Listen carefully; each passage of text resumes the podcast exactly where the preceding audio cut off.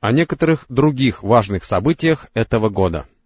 В том же году, в котором состоялся поход на Табук, произошло еще несколько важных событий, оставивших свой след в истории. Первое, после возвращения посланника Аллаха, салаллаху алейхи вассалям, из Табука, Уваймир аль-Аджлани и его жена призвали друг на друга проклятие. Муляна. Согласно велению Аллаха, если муж обвиняет жену в неверности, но не может доказать это, а жена обвиняет его во лжи, они должны призвать друг на друга проклятие. После этого развод становится окончательным, а жена должна вернуть мужу свой брачный подарок — махр. Кроме того, муж имеет право не признать своим ребенка, родившегося после такого развода. Второе событие была подвергнута побиванию камнями раджм, одна женщина из племени Гамид, которая сама призналась посланнику Аллаха, салаллаху алейхи вассалям, в совершении ею прелюбодеяния.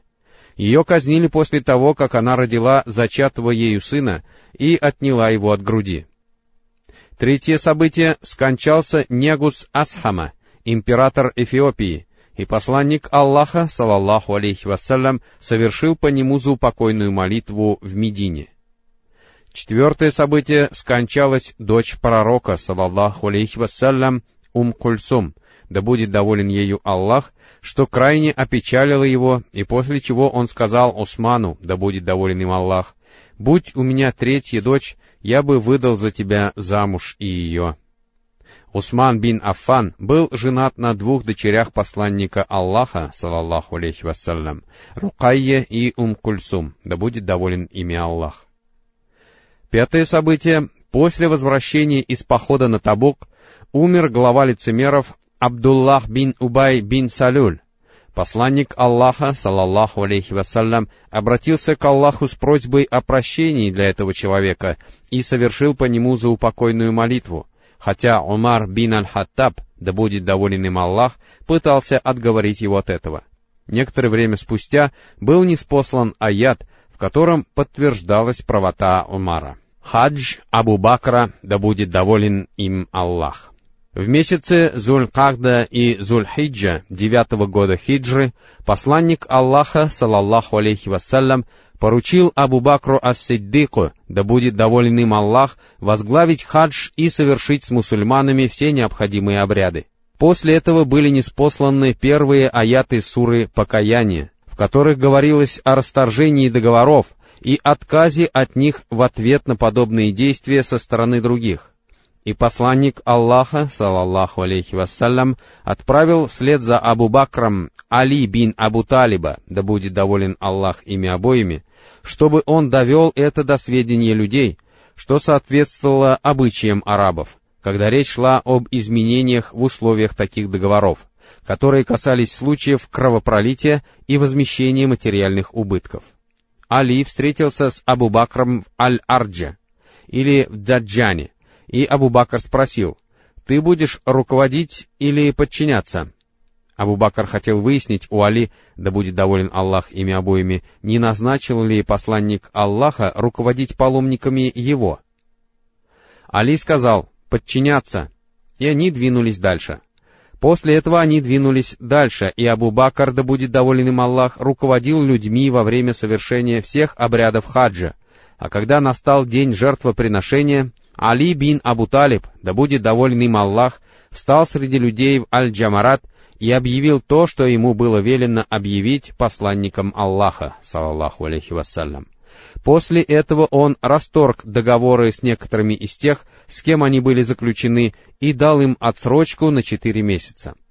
Такую же отсрочку получили и те, с кем договоры заключены не были, что же касается тех, кто ни в чем не нарушал договоров с мусульманами и никому не оказывал помощи против них, то договоры с ними оставались в силе до истечения срока их действия.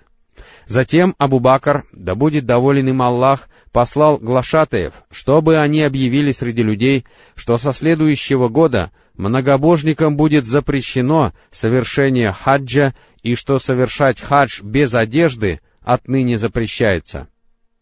В доисламские времена люди, принадлежавшие к племенам, объединявшимся по принадлежности к культу Каабы, могли совершать ритуальный обход Таваф, в своей собственной одежде, а паломники из других племен должны были брать одежду у кого-нибудь из этих людей, если они совершали хадж впервые, или же обходить Каабу обнаженными.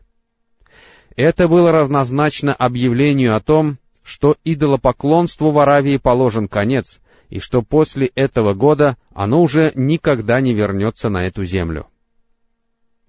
Несколько слов о военных походах. Любой из тех, кто займется рассмотрением походов мусульман с участием или без участия пророка, салаллаху алейхи вассалям, и поразмыслит об обстоятельствах, связанных с этими военными действиями, их роли и всевозможных закулисных сторонах, будет вынужден признать, что посланник Аллаха, салаллаху алейхи вассалям, являлся величайшим полководцем в мире и был самым здравомыслящим и прозорливым из них выделяясь среди всех своей исключительной гениальностью. Кроме того, если говорить о важности возложенной на него миссии, он был величайшим из всех посланников и пророков. Пророк, салаллаху алейхи вассалям, никогда не вступал в бой, если обстоятельства не требовали решительности, проявления мужества и хорошего управления, и поэтому ни одно из сражений с его участием не было проиграно в результате ошибочного замысла неправильного боевого построения или ошибки в выборе стратегического направления, наилучшей позиции или наилучшего плана ведения боя. И везде он применял такие методы руководства, каких еще не знал мир. Если же говорить о том, что произошло во время сражений при Охуде и Хунайне, то во втором случае неудача на первых порах объяснялась проявлением слабости со стороны некоторых воинов, а причиной поражения при Ухуде явилось нарушение приказов пророка, салаллаху алейхи вассалям, и отступление от разработанного им плана сражения, который был продиктован военной необходимостью. Однако в обоих этих сражениях гениальность посланника Аллаха, салаллаху алейхи вассалям, проявилась и после полного или частичного поражения мусульман, поскольку он выказал твердость в противостоянии врагу и благодаря своей исключительной мудрости не позволил своим противникам добиться осуществления поставленных ими целей, как это было при Ухуде, или же вообще изменил ход сражения, в результате чего поражение превратилось в победу, как это было при Хунайне. Несмотря на то, что опасное развитие событий или сокрушительное поражение зачастую оказывают наихудшее воздействие на чувства и нервы военачальников, заставляя их думать только о том, как бы спастись самим. Все сказанное касается чисто военных аспектов походов и сражений, в которых участвовали мусульмане. Что же касается других сторон, то благодаря этим походам посланнику Аллаха, саллаллаху алейхи вассалям, удалось установить мир и спокойствие, погасить огонь смут, расчистить путь для распространения исламского призыва, подорвать силы врагов в ходе борьбы между исламом и многобожием и заставить их искать мира. Кроме того, военные походы позволили пророку, салаллаху алейхи вассалям, отличить своих искренних сподвижников от тех, кто внутренне оставался лицемером и склонялся к вероломству и предательству. Посланник Аллаха, салаллаху алейхи вассалям, воспитал большую группу военачальников, которые впоследствии сражались в Ираке и Шаме с персами и византийцами, превосходя их в умении разрабатывать планы военных действий и вести их, что позволяло им вытеснять противников с их собственных территорий, лишая их садов, источников, земельных наделов и всех прочих благ, которыми они пользовались. Кроме того, благодаря военным походам, посланнику Аллаха, салаллаху алейхи вассалям, удалось обеспечить мусульман землей и работой, что позволило решить многие проблемы беженцев, не имевших ни работы, ни жилья. А армию он обеспечил оружием, снаряжением, продовольствием и необходимыми средствами. Причем добивался всего этого, не притесняя рабов Аллаха и не предпринимая против них никаких враждебных действий. Посланник Аллаха, салаллаху алейхи вассалям, изменил сами цели и задачи, ради осуществления которых велись войны в эпоху Джахилии. Если раньше война несла с собой только грабежи, убийства, набеги, несправедливости, притеснение, месть, удовлетворение корыстных желаний, подавление слабых, разрушение, насилие над женщинами, жестокость по отношению к немощным и детям, уничтожение посевов и скота и нанесение ущерба, то в исламе война стала средством осуществления благородных и похвальных целей, которыми человеческое общество могло бы гордиться в любом месте и в любой период своей истории. Война стала средством освобождения человека от притеснения и насилия, и обеспечения справедливости, средством избавления от такого порядка, когда сильный поедал слабого, и перехода к такому порядку, когда сильный остается слабым до тех пор, пока с него не берут положенного. Имеется в виду, что сильный будет подвергаться преследованиям, пока не возместит ущерб, нанесенный им слабому. И война стала средством избавления слабых из числа мужчин, женщин и детей, которые взывают «Господь наш, Выведи нас из этого селения, жители которого несправедливы, и дай нам от Тебя покровителя, и дай нам от Тебя заступника. 75-й аят Сура Женщины. И война стала средством очищения земли Аллаха от вероломства, предательства, греха и враждебности, на смену которым пришли мир, безопасность, милосердие, соблюдение прав человека и великодушие. И, наконец, посланник Аллаха, салаллаху алейхи вассалям, установил благородные правила ведения войны, придерживаться которых он обязывал своих солдат и их командиров, не позволяя им нарушать эти правила ни при каких обстоятельствах. Сулейман бин Бурайда передал, что его отец, да будет доволен Аллах ими обоими, сказал, когда посланник Аллаха, салаллаху алейхи вассалям, назначал кого-нибудь командовать войском или отрядом, он наказывал ему не забывать о богобоязненности в отношениях со своим ближайшим окружением и хорошо обращаться со всеми мусульманами, которые будут находиться вместе с ним. А потом говорил, «Выступайте в поход с именем Аллаха и на пути Аллаха, и сражайтесь с теми, кто не верует в Аллаха. Выступайте в поход, не приступайте пределы разумного, не поступайте вероломно, не обезображивайте трупы и не убивайте детей. Сообщается также, что посланник Аллаха, салаллаху алейхи вассалям, приказывал своим сподвижникам стремиться к облегчению положения людей и говорил им, «Облегчайте, а не создавайте затруднения, и успокаивайте, а не внушайте отвращение к исламу». Когда посланник Аллаха, салаллаху алейхи вассалям, подходил к какому-нибудь поселению, он не нападал на его обитателей до утра, и он строжайшим образом запрещал сжигать людей и подвергать их пыткам огнем. И он запрещал не только убивать женщин и детей, но и бить их. И он столь строго запрещал заниматься грабежом, что даже сказал, «Поистине, награбленное является не более дозволенным, чем употребление в пищу падали». И он запрещал уничтожать посевы и скот и вырубать деревья, за исключением случаев крайней необходимости — когда ничего другого уже не остается.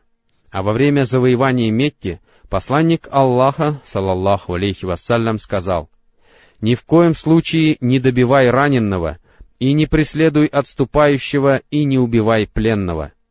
И он запрещал убивать посланников и строго-настрого запретил убивать людей, живущих на мусульманских территориях, сказав, «Тот, кто убьет живущего на мусульманской территории, не ощутит благоухание рая, хотя аромат его будет ощущаться на расстоянии сорока лет пути.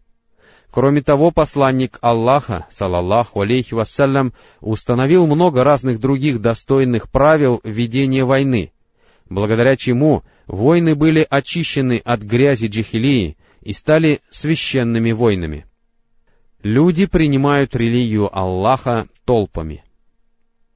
Как уже отмечалось, завоевание Мекки стало решающим сражением, которое позволило уничтожить идолопоклонство раз и навсегда. Благодаря этому завоеванию арабы смогли отличить истину от лжи, сомнения их рассеялись, и они поспешили принять ислам. Сообщается, что Амр бин Салама, да будет доволен им Аллах, сказал, «Мы жили у источника на большой дороге, и когда мимо нас проходили караваны, мы спрашивали людей — что случилось с людьми? что случилось с людьми, кто этот человек? А они отвечали, он утверждает, что его послал Аллах, и что ему не спосылаются откровения. Я же запоминал эти слова, которые будто запечатлелись в моем сердце. Что же касается арабов, то они медлили с исламом до завоевания Мекки и говорили, «Оставьте его и его соплеменников. Поистине, если он победит их, значит он истинный пророк». А когда Мекка была завоевана, все племена бросились принимать ислам.